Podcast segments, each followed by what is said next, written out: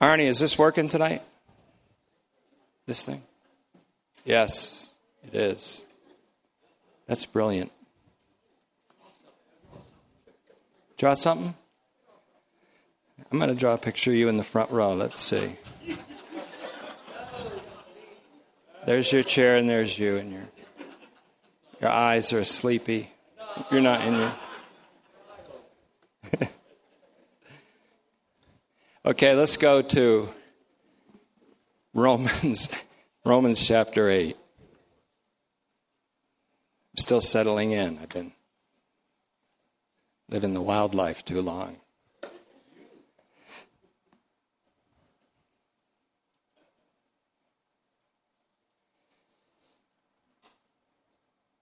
Romans 8, we're going to be going to verse 22. Keep in mind also that coming up real soon is our food drive for the Salvation Army coming up in May. There'll be a lot more on that very soon.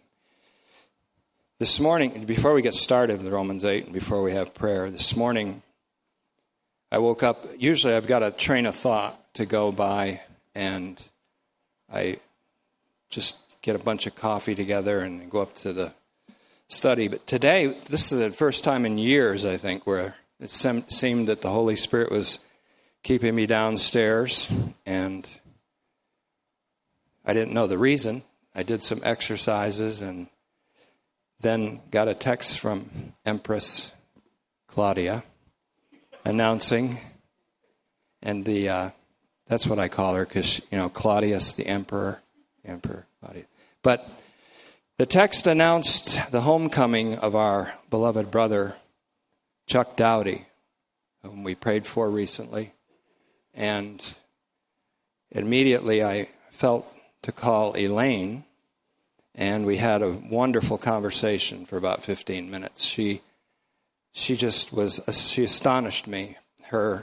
She spent the last 48 hours straight with him as he was going through the last steps of the death-shadowed valley, and she didn't sleep for 48 hours. But her voice was filled with kindness and gratitude for the word, for you, Tetelestai Phalanx, and for her time here, her friends. She had some very deep connections here. And it's you'd have to search far and wide to find a couple who were more influenced and profoundly responsive to the word of God. In these, they came here, as you know, for one reason. They moved and they spent 13 years where you're sitting, just to be in a face-to-face scenario where our joy is made full. And Chuck was a man of private piety, but apparent love, and a remarkable servant of Christ. Elaine was very comforting to me, because to hear someone's voice who's going through mourning, and to hear a voice of mourning, but hope and victory and faith and love and kindness and wisdom. I was amazed at her wisdom, and assured her, and I assure her again, Elaine, I know you'll be listening to this, that the Lord has much for you yet in the years to come. And she certainly has much to offer to us in the kingdom of God and to us as a body of believers. I didn't know what to say, and it is kind of private, but I'll tell you because you're part of the family and part of the people who sit at the table. And I said, what should I say to Elaine? And it was almost conversational. Tell her, blessed are you, Elaine, for the one who comforts you is the Father of all mercies. And I had just read, when I was downstairs, I had just read Jürgen Moltmann, Life After Death, Mourning and Consoling, Where Do We Go When We Die? The whole gamut of questions in his book called The Life of Hope. And the last thing I read, I think, before I got the news was, blessed are those who mourn, for they shall be comforted. And blessed is Elaine, and those of you that will also be mourning the loss of Chuck Dowdy, because your comforter is the Father of all mercies and the God of all comfort.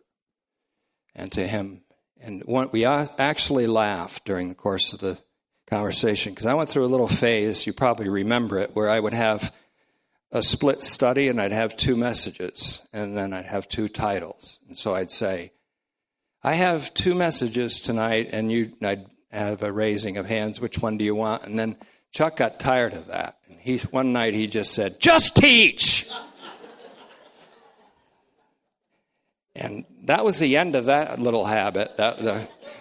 She laughed about that today, and so did I, because that was Yahweh borrowing his vocal cords to say that. Just teach. So you got it, Chuck. Here we go. Let's take a moment of prayer. We thank you, Father, for a life well lived. For you initiate to all humanity, but only a few respond and live in a life of responsiveness to you through the Spirit. And Chuck Dowdy is one of those. He lived in a responsive existence to you and became responsible, and certainly committed his spirit to you and entrusted his life to you. We know that where he is now, in paradise, eye has not seen, nor has ear heard, nor has it ever entered into the hearts of any human being, the things that God has prepared for those who love him. And we thank you, Father, for Elaine and for the years that she has ahead of her in the gifts of wisdom that you've given her, the gift of comfort and consolation, and the many gifts that you've given her. Give her assurance that her days of creativity in your Holy Spirit have only begun a new day. And we thank you, Father, in this congregation, that all of us here should know that whatever age we are, we can be youthful in our creativity, and the Holy Spirit can continually bring new beginnings to us, no matter what stage of life, no matter what age, and no matter what our circumstances. And we pray that you'll open our hearts and minds tonight to be able to understand the Scriptures with Christ the crucified Lord of glory.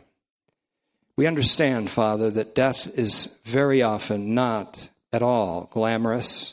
It is never a pretty thing. It's never a thing that we may expect it to be, for oftentimes it's harsh and hard. But we always think of the one whose death was most harsh and most hard, our Lord Jesus Christ, and the glory that shall follow, and the glory that has indeed followed. For to see him and to see his countenance is to see the light of the knowledge of the glory of God shining in his face. May that light that shines fully and brightly on Chuck tonight shine on Elaine, shine on each and every one of us. And we thank you for this opportunity in your word. May the Spirit make it eminently clear what we're about to study, for we ask it in Christ's name. Amen. One word to start with, I mentioned it a few times. It's the word promeity. I was familiar with the word aseity, which is an attribute of God in which he is self-existent, and that he does not depend on anything outside of himself for his existence, his subsistence, his livingness, his being. Aseity. He is the self-existent one. His name is I am that I am. I will be what I will be. I am that I am. Aseity. But I think promeity takes us even further, because promeity means that the name that we give to God, God, is the same as God for us. Promeity is God's being for us in a way that is remarkable. In other words, promeity means that the self-existent one who has no dependent existence on any other being, he is other than creation, which has only a dependent existence and no independent existence, yet his very existence is for you. His very name is for you. His very being is for us. And for us, we can fan that out to be for all of humanity. We can fan that out to be all of creation. And we can fan it out further and see a horizon of all of creation diachronically, or all creation, all created reality in all of its times. God cannot be referred to apart from his pro-meity, for us. You can even consider it pro-me if you want, and it wouldn't be too selfish, I don't think. Pro-meity, God for us. And it began to emerge as we plowed through Romans chapter 8 to a completion, which is Romans 8:31 and 32. That's where pro-meity will reach its climactic moment as a doctrine, the doctrine of divine pro-meity. Romans 8:31 is at the very numerical center of Romans, and there it says, if God be for us. And where it says, if God be for us, it means if God be for us in this way, in specific ways that are outlined really all the way through Romans 1 through 8, all the way Romans 9 through 11, all the way really Romans itself, and if you want to even fan the horizon wider, all of the scriptures speak of God for us, pro-meity. And there is a thing called cosmological pro-meity, and that means that God laid out the universe in all of its trillions of luminaries and stars and billions of galaxies for one little tiny speck called the earth, and cosmological pro-meity.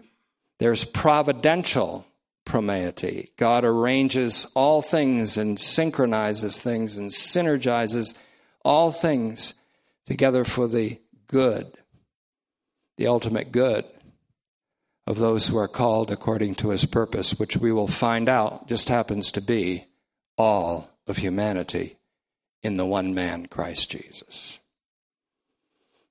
There is historical pro-meity. There is the pro-meity of the incarnation. There is justification pro-meity. There is predestination pro-meity. We're going to see all these things. This is just introduction tonight to a doctrine that we will be expanding. But let's just get a little base in Scripture. We'll also be going to Genesis chapter 22 and verse 14. Genesis 22:14 will be coming up in our introduction on pro-meity, divine pro-meity, the Christian doctrine of divine pro-meity. Romans 8:22. For we know that all the creation, apocatastasis, that's the horizon of God's redemptive love, laments and suffers the agony of birth pangs until now. That means all of creation and all of its times, including Paul's now, including our now. But not only is that so, on top of that, we, those who have the first fruits of the Spirit, that being the Messianic community, what we call the church, Christ corporate. I'm not going to throw away the term the church, even though I mentioned before I don't really like the term church or the church. It's ekklesia in the Greek. It means a Messianic community. The body of Christ is even as good. Christ corporate is even better.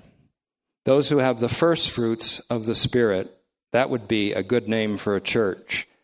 I guess if I was starting out all over again, thinking of a name for a church, I'd call it the Church of the 10th Leper. Because we've all been cleansed, but we just chose to turn around and say thank you.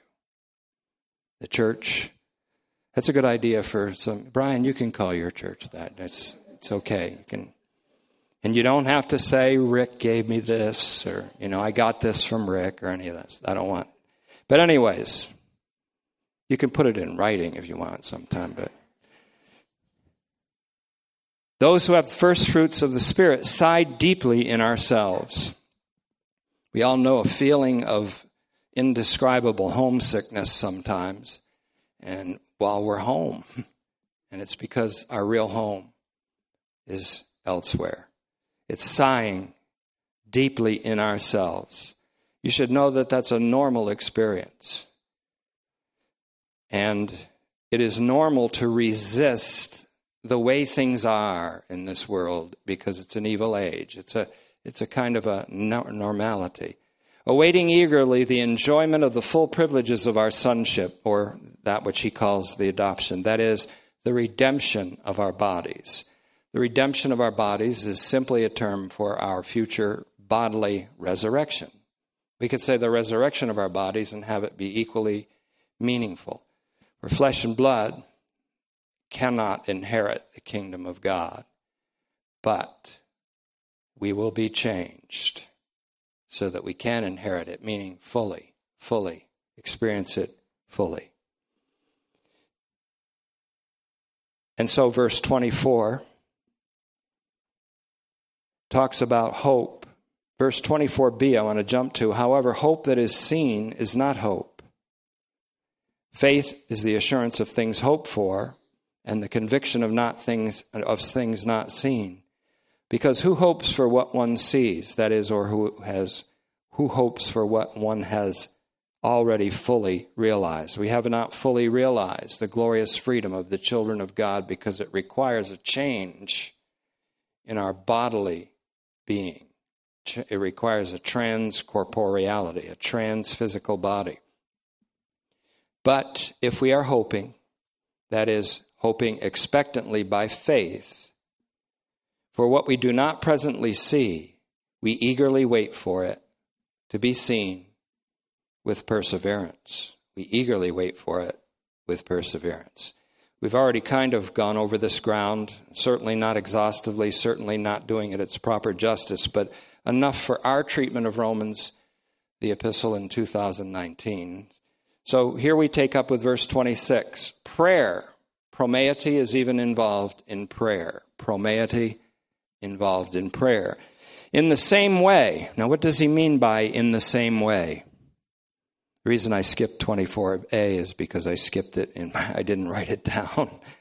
But in verse 26, in the same way, if you thought there was a spiritual reason, you're dead wrong. Verse 26, in the same way,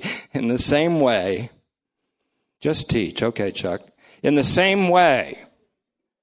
And what does he mean by in the same way? He means by the Spirit. There is no livingness. There's no prayer. There's no mission. There's no good works. There's no love, hope, faith without the Spirit. In the same way, that is, by the Spirit, who is the one in whom we wait. In the same way, by the same power, the Spirit that we wait in, we pray in. In the same way, the Spirit keeps coming to help us in our weakness, insofar as we do not know what to pray for as we should. But the Spirit pleads in our behalf. Here's the Holy Spirit for us. The promeity of God, the Holy Spirit, with sighs, you'd call it groans, moans, too deep for words. Here, the omnipresent Spirit who sighs and groans with all of creation and all of its times, is very particularly present in us. And he's with us and in behalf of us, making intercession for what we should be praying for, but don't even know what that is. In fact, we don't know what is good for us. We don't know what's really good for others, for those we love, as the Spirit does, not as the Spirit does. He no doubt prays as Jesus did. If Jesus is asked, teach us to pray, and he prays like this, and Pastor Brown's doing a wonderful series on those petitions. We call the Our Father, the Lord's Prayer, the Disciples' Prayer, Matthew 6. And we assume that the Holy Spirit prays like Jesus prays, for the Father's kingdom to come in all its splendor and glory and majesty and power, for the Father's benevolent and saving will to be done, which is the salvation of all humankind, and they're coming to the knowledge of the truth and the reality that's embodied in Jesus. That's what he prays. For the Father's benevolent will to be done on earth as it is in heaven. Without the Spirit, there is no effective prayer, no effectual intercession on behalf of others. And that's why we read in Jude 20, Jude the 20th verse. You didn't know Jude wrote that. She did. She wrote Jude. We're always wondering, who's Jude? Well, there she is. Jude 20, forgive me. I have sinned grievously. Mea culpa. That is why we read in Jude 20 that our livingness in Christ involves, quote, praying in the Holy Spirit. The emphasis is on in the Holy Spirit. You hear oftentimes someone does something well or a child does something well and enthusiastic and the parent says, that's the Spirit. Well, I'm saying that's the Spirit. Without the Spirit, there is no effectual prayer or intercession. Try this sometime when you say, pray for me. Say, pray for me in the Holy Spirit. How about instead of our prayers, go out to somebody? Boy, that's scary. Throwing my prayers at you. How about instead of that, our prayers uttered in the Holy Spirit have gone out and up to the throne of God's grace for you. Verse 27, and the one, this is referring to God the Father, who searches hearts. The one, of course, the Father, the Son, the Spirit, all search hearts. But in this, there's a Trinitarian function going on here. And the one, God the Father, who searches hearts. That means he sees what goes on in the thoughts and intents of people's innermost being. Jeremiah 17:10, 1 Samuel 16:7 through 9. He looks upon the heart. The one, the Father, who searches hearts, knows the mindset of the Spirit. He knows the intentionality. He knows just what the Spirit is thinking and intending. Because he always intercedes for the saints as God would have it. That's how I translate that. The Holy Spirit always intercedes for. There's promeity in prayer. The Holy Spirit is for the saints in prayer. When he prays for the saints, it's not just that the saints' needs will be met, but that their mission will be effective toward the people who are not yet saints. He always intercedes, always intercedes. If the Holy Spirit were to introduce himself to you tonight, he would say to you, I'm always here. The Holy Spirit's always here. He's always initiating to us. Few of us live the existence of responsiveness to him. And few of us, and those of us who do respond, don't always do it with regularity because distractions abound and we tend to pay attention to those things. And we tend, in some cases, to give the attentiveness due only to worship, to things like sports or film, or human activities, or human accomplishments, or human cathedrals. We give the attentiveness that is only due to God in worship, to things that don't require or desire our veneration. They may desire it. We don't even venerate our own lives. We venerate God, and we lay our lives down one for another. And so, as God would have it, prayer, intercession for the saints as God would have it. Well, now, just how would God have it? He's called the God of all grace in 1 Peter 5:10. He's the Father who delights to give us his kingdom in Luke 12:32. He's the God who wills the salvation of all human beings, especially those who are the believing in 1 Timothy 4:10. So the Spirit always prays in connection with that. All the intercessions of the Spirit is related to the groaning of creation for emancipation. I heard their groanings, said Yahweh to Moses about the slave race of Jews in Egypt. I heard their outcry, and I've come down to deliver them. Picture that as a new Exodus. The Lord hears the groans of all creation in slavery to decay. He comes down, and he has come down to deliver all creation. All intercession, the Spirit is related to the groaning of creation. The Spirit is in creation, all of it, sharing the groans of creation, even as Jesus on the cross in his strong crying and tears, identified with the screaming creation. What the creation would be apart from God in its own independent existence is God-forsakenness. All the intercession of the Spirit is related to the groaning of creation for emancipation, for the Father's name to be universally hallowed or held sacred, for his kingdom to come, for his liberating, transforming will to be done on earth as it is in the heavens. For God's will to be done on earth as it is in heaven means nothing other than God's benevolent and saving will being done.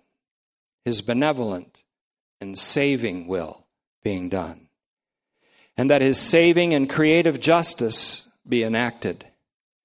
For his justice is not punitive, but creative and restorative. And he even creates justice for the perpetrators of evil and gives them righteousness, as he creates justice for the victims of evil and gives them justice in the reconciliation of all things. So God's will to be done on earth means that his saving and creative justice be enacted, that ultimately all that is in heaven and on earth would be reconciled, that all would be recapitulated in Christ Jesus, and thus gloriously rectified. Our praying is part of our responsive existence in Christ Jesus. It's a livingness in which we respond to God and become responsible. We are already beginning, therefore, to have dealings here with the promeity of God, as we are really throughout Romans 1 through 8, Romans 9 through 11, and in a still larger sense in all of Romans. For in Romans 11:32, what else but divine promeity consigns all of humanity into the prison of unbelief in order to have mercy upon all? That sounds like God for us. God by name cannot be named other than God for us. That's his name. Promeity, or God as God for us, is at the heart of Romans, even as the Lamb is at the heart, revealing God's promeity to be for us all in Romans 8:32. For God did not spare his only Son, but freely handed him over for us all. And how much more then, having not spared his Son, will he freely give us all things? And so promeity, or God for us, is at the heart of Romans in 8:31, as the Lamb is at its heart in 8:32, revealing God's promeity to be for us all, to be even universal. Now, we've gone way past the enthusiasm of realizing that there's no such thing as an eternal hell. I'm talking about God now. I'm talking about who God is now. It's time to get to know him with that fear behind us. Now, at first, I conceived of a doctrine, divine promeity, at first. Now listen, see if you can picture this with me, because when I first thought of it, I thought of it as one among other doctrines in a list. Prayer, and they all began with PR. I said PR, the PRs, prayer, providence, predestination, and preservation. And promeity fits in there as a list. After further consideration, promeity does not belong to a list of these doctrines as one item in the list. Rather, prayer, providence, predestination, and preservation, as well as many other divine functions, including justification and sanctification, are all operations of God's promeity. So it should be promeity and then listed underneath that providence, prayer, predestination, preservation, justification, sanctification, and all these other things. God for us first. So, all of these are functions and operations of God's promeity. So, yes, prayer itself, looking back a little, is a demonstration of God's promeity simply because the Spirit makes intercession for us. For us. That's God for us. Promeity means that we cannot separate the name God from the name God for us. And I hope you get that, because that summarizes the doctrine in a succinct form. Promeity means, quidsit, promeity, promeity, quidsit, what is it? Promeity means that we cannot separate the name God or Yahweh from the name God for us, which I will illustrate shortly, which is related in some way to the Hebrew term. I don't like when you harden up the letters and call it Jehovah. Jehovah is an inferior pronunciation for what should be Yahweh. Yireh, Y-I-R-E-H, is a superior pronunciation to Jireh. Jehovah Jireh, God will provide. Or God provides, divine promeity. It's really Yahweh Yireh. Yahweh Yireh. We will see this in Genesis 22. Be ready there. And so this word, it's related in some way to this Hebrew word, Yahweh Yireh. I decided one day that I wanted to learn how to write Hebrew as I can sort of write Greek. But then I decided if I do that, it'll distract from what I'm supposed to be doing in terms of theological insight, so I'm not going to do it. And another translation would read as Adonai. Adonai is a word that Jews like to use for God because they still hold so sacred the tetragrammaton, or YHWH, and the vowel points A and E are put in here. They so hold the name sacred, and I don't blame them, but I think it's almost superstitious in some regards. But they say Adonai, which means Lord or sovereign, instead of Yahweh. Now, I respect that, but I will use the word Yahweh because Yahweh Yeshua is my Savior. It means the Lord will provide. It's sort of related to Yahweh Yireh, is sort of related to divine promeity, God for us, as we'll see. Providence, what's providence? What is it? We hear the word providence. We hear the word providential. Providence is an operation of the promeity of God whose name is God for us. There is within providence what we might call a cosmological, and this is where I told you we're going to get a little theological, cosmological. And I abbreviate this in my notes sort of like this, cosmology, not cosmetology. God doesn't really care how you look, but people do, I guess. Kind of sad. But anyways, cosmological. There's a cosmological promeity. And I've tried to reduce this a little bit. Incidentally, I read a review of Hugh Ross's book called Creator in the Cosmos by our very own Tony Sadar. Wrote it for the Washington Times back in 2018. Excellent review, and I don't even feel like I got to read the book now, so that's how good the review was. But in his book, he talks about cosmology. And I then finally came to realize, and I bounced this off Tony, and he seemed to think it was okay, that there is a thing that we could call cosmological promeity, or God showing himself for us in the wide expanse of the universe, by the very design of it, by the very vastness of it, by the very exquisite and elegant design of the universe, which I hold to be, as after giving it about 40 years of thought, I hold to be 13.9 billion years, like Hugh Ross recently discovered. The science on it seems true, true science. When you say science, you have to distinguish it from true science. But what I mean, that we call it cosmological promeity, I'm not trying to make fancy terms, but you got to almost invent language to communicate the deeper things of God. By that I mean that God constructed the almost infinitely immense universe of what Lonergan called proportionate being, in order that life on this tiny speck of dust called planet Earth would be bodily livable in by human beings.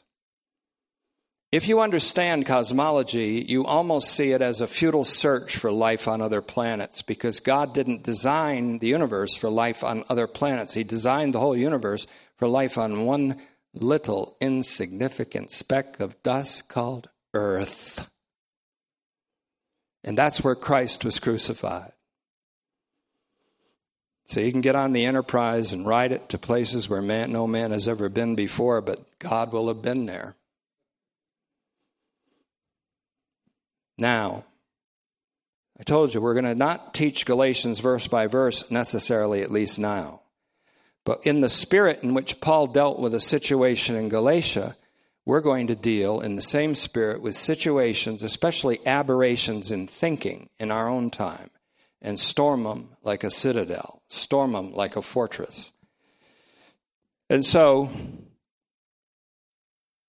as physicist Hugh Ross has indicated, if the universe were any bigger or any smaller, or if it had been constructed in an even slightly different way from what it is exactly, then there would not have been a possibility for bodily life on this planet.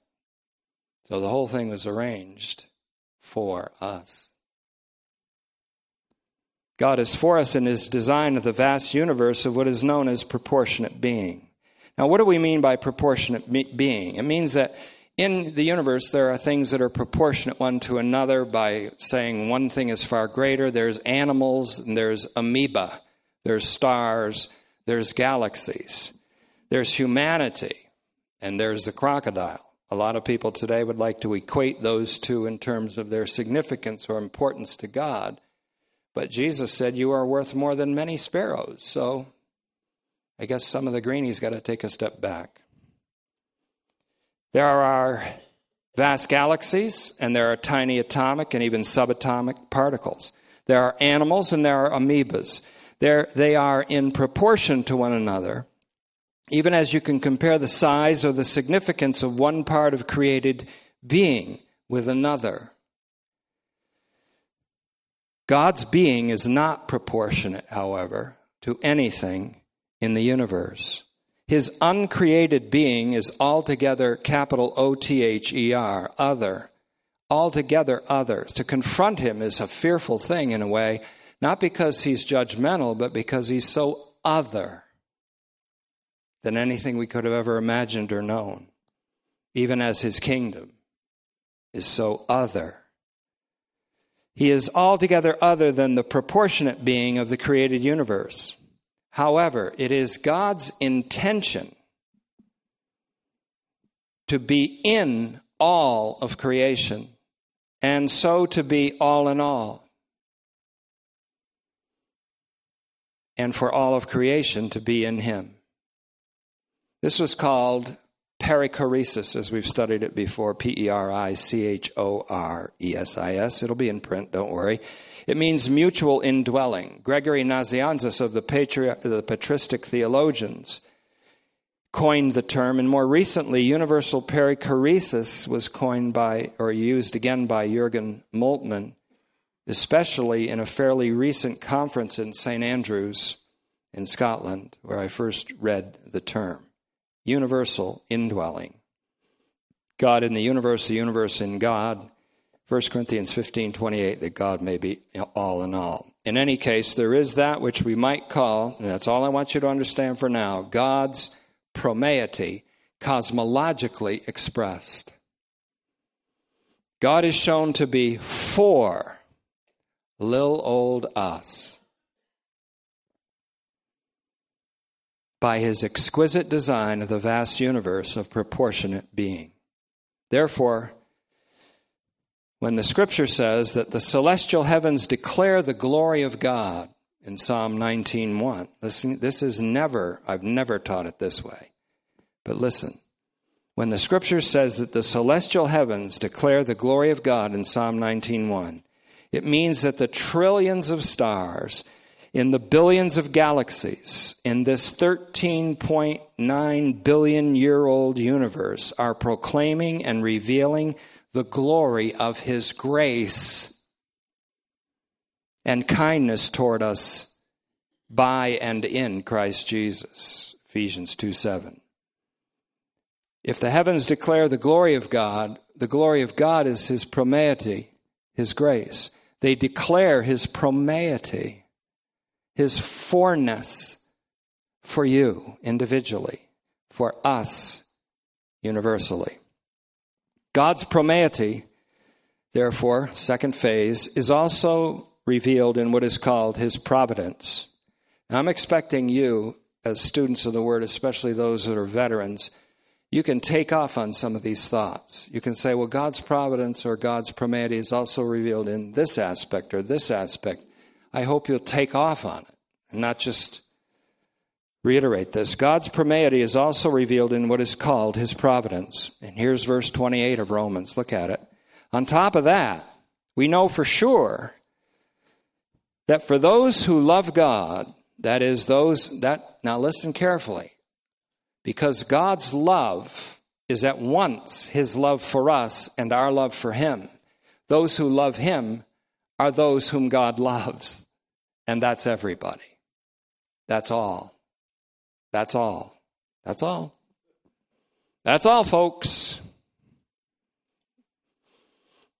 We know for sure that those who love God, that is, those whom God loves, and especially in those whom God pours out his Spirit and pours out his love, he is synergizing, making all things work together benevolently and beneficently for the good, for the good, for the good.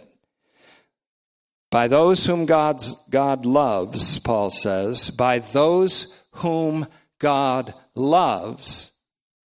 This is giving the sense. That's what my translation will hopefully do if I ever get to do it. By those whom God loves, this is still Romans 8:28b. I mean, Paul says, those who are the called, meaning those who are called to belong to Jesus Christ and therefore called into being as a new creation according to his purpose. Providence is the reconciliation of history to Christological eschatology. Providence is the reconciliation of history to a Christ-filled eschatology. The divine purpose called prothesin, or prothesin here, Prothesin, also found in 2 Timothy 1:9, God's purpose. And perhaps if we have room, I'll write that out a little bit. Prothesin. Prothesin.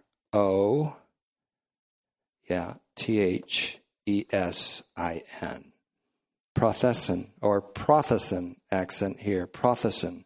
Purpose. Prothesin. It's also found in 2 Timothy 1:9, where his purpose is linked with his grace, which the writer says, which he gave to us in and by Christ Jesus before the creation of time, as measured in eons. If God gave us the grace in Christ Jesus before time was even created, as measured in eons, then his grace came to you unconditionally and without contingency on your part. 13.7 billion years before you were. You received grace in Christ Jesus, so it couldn't have been when you walked down the aisle. Providence is the reconciliation of history to eschatology, Christ-centered eschatology. The divine purpose here in Romans 8:28 is precisely his determined and unstoppable resolution to sum up everything universally and diachronically in Christ. See that in Ephesians 1:11, where it talks about his unstoppable resolution. And in the context of Ephesians 1:9 through 11, that's going to be the pivotal verse or passage in our upcoming doctrine, which I'm going to entitle The Christian Doctrine of Instauration. And if to do it justice, it would have to be as long as Ramelli's book on the Christian Doctrine of Apocatastasis. So, I don't know. But we're going to handle it anyways. Consequently, those whom he loves, also known as those whom he calls according to his purpose, are ultimately everybody, though especially for now, those who believe. 1 Timothy 4:10. Now, regarding providence, and incidentally, there is a doctrine sheet from 6 years ago, this Sunday, April 21st, 6 years ago, on April 21st of 2013, April 21st, something comes to mind. Dave Bradshaw's birthday and Kathy McClory's birthday. I told you I wasn't going to do birthdays anymore, but it just slammed into my mind. So, grab them and wish them a happy birthday. So then, and if you ever do that again to me, I will retire despite the threat by Mark O'Donnell to beat the tar out of me if I ever do. So... It'd be an honor to get beat up by you, Mark. But anyways, I look back, and Wolfhart Pannenberg wrote the following about providence. And listen carefully to it, because I think it's pretty good, and it also gives us hope when we go through sometimes personal, what we consider to be disasters or catastrophes, which are often simply opportunities for new beginnings. And listen carefully. Pannenberg. It is the supreme art of God's world government to cause good to come of evil. He quotes the all-important Genesis 50:20 there. And in this way, to overcome evil with good, as Jesus commanded his disciples to do, Matthew 5:39, and as Paul formulated it as a rule of Christian life, Romans 12:21. Hence, there grow from historical disasters opportunities for new beginnings. This is true for the church's history as well. God's judgments on his church force renewal on it or bring it by a detour to the state it was resisting. That's a wonderful definition of providence. Providence as a function of divine justice. Promeity. Now, Genesis 22. This is what slammed like a speeding locomotive and made me leap tall buildings with a single bound and outrun a speeding bullet. Don't experiment on that with me now. But we've seen Genesis 22. I want to see this. In Genesis 22, and I only have time to touch on this tonight, especially verse 14, we see a remarkable window into the promeity of God. And I'm going to have to leave it to the Spirit to teach you on this, not only right now to enlighten you, but as we go from here to have this dawn on us. But Genesis 22, I'm going to read several translations. First, the complete Jewish Bible, an excellent translation. I've noted the copyright information on all of these translations so that you can get them if you want to, because they'll be on the written form of this. But the complete Jewish Bible, edited by David Stern, says, Avraham called the place Adonai Yireh, or Yahweh Yireh, we would say, or Adonai will see to it. Means literally, Adonai will see. Adonai provides, in other words. As it is said to this day, on this mountain, Yahweh, he says Adonai in his Jewish translation, on the mountain, Yahweh, Adonai, is seen. Now, another translation, the Bible in Basic English, Genesis 22:14 says, and Abraham gave that place, this is the place where God spared Isaac, and where Abraham said to Isaac, Elohim, God, will provide himself a lamb. Abraham gave that place that name, Yahweh Yireh. As it is said to this day, in the mountain the Lord is seen. I'll give you a hint so in case some of you drop off. In the mountain the Lord, Yahweh, is seen. The mountain Calvary. When you have lifted me up, you will know that I am he. There is no revelation beyond the revelation of a crucified Jesus that can reveal more about God. Indeed, on the mountain, Yahweh was seen in Yeshua as he hung affixed by spikes to a Roman cross.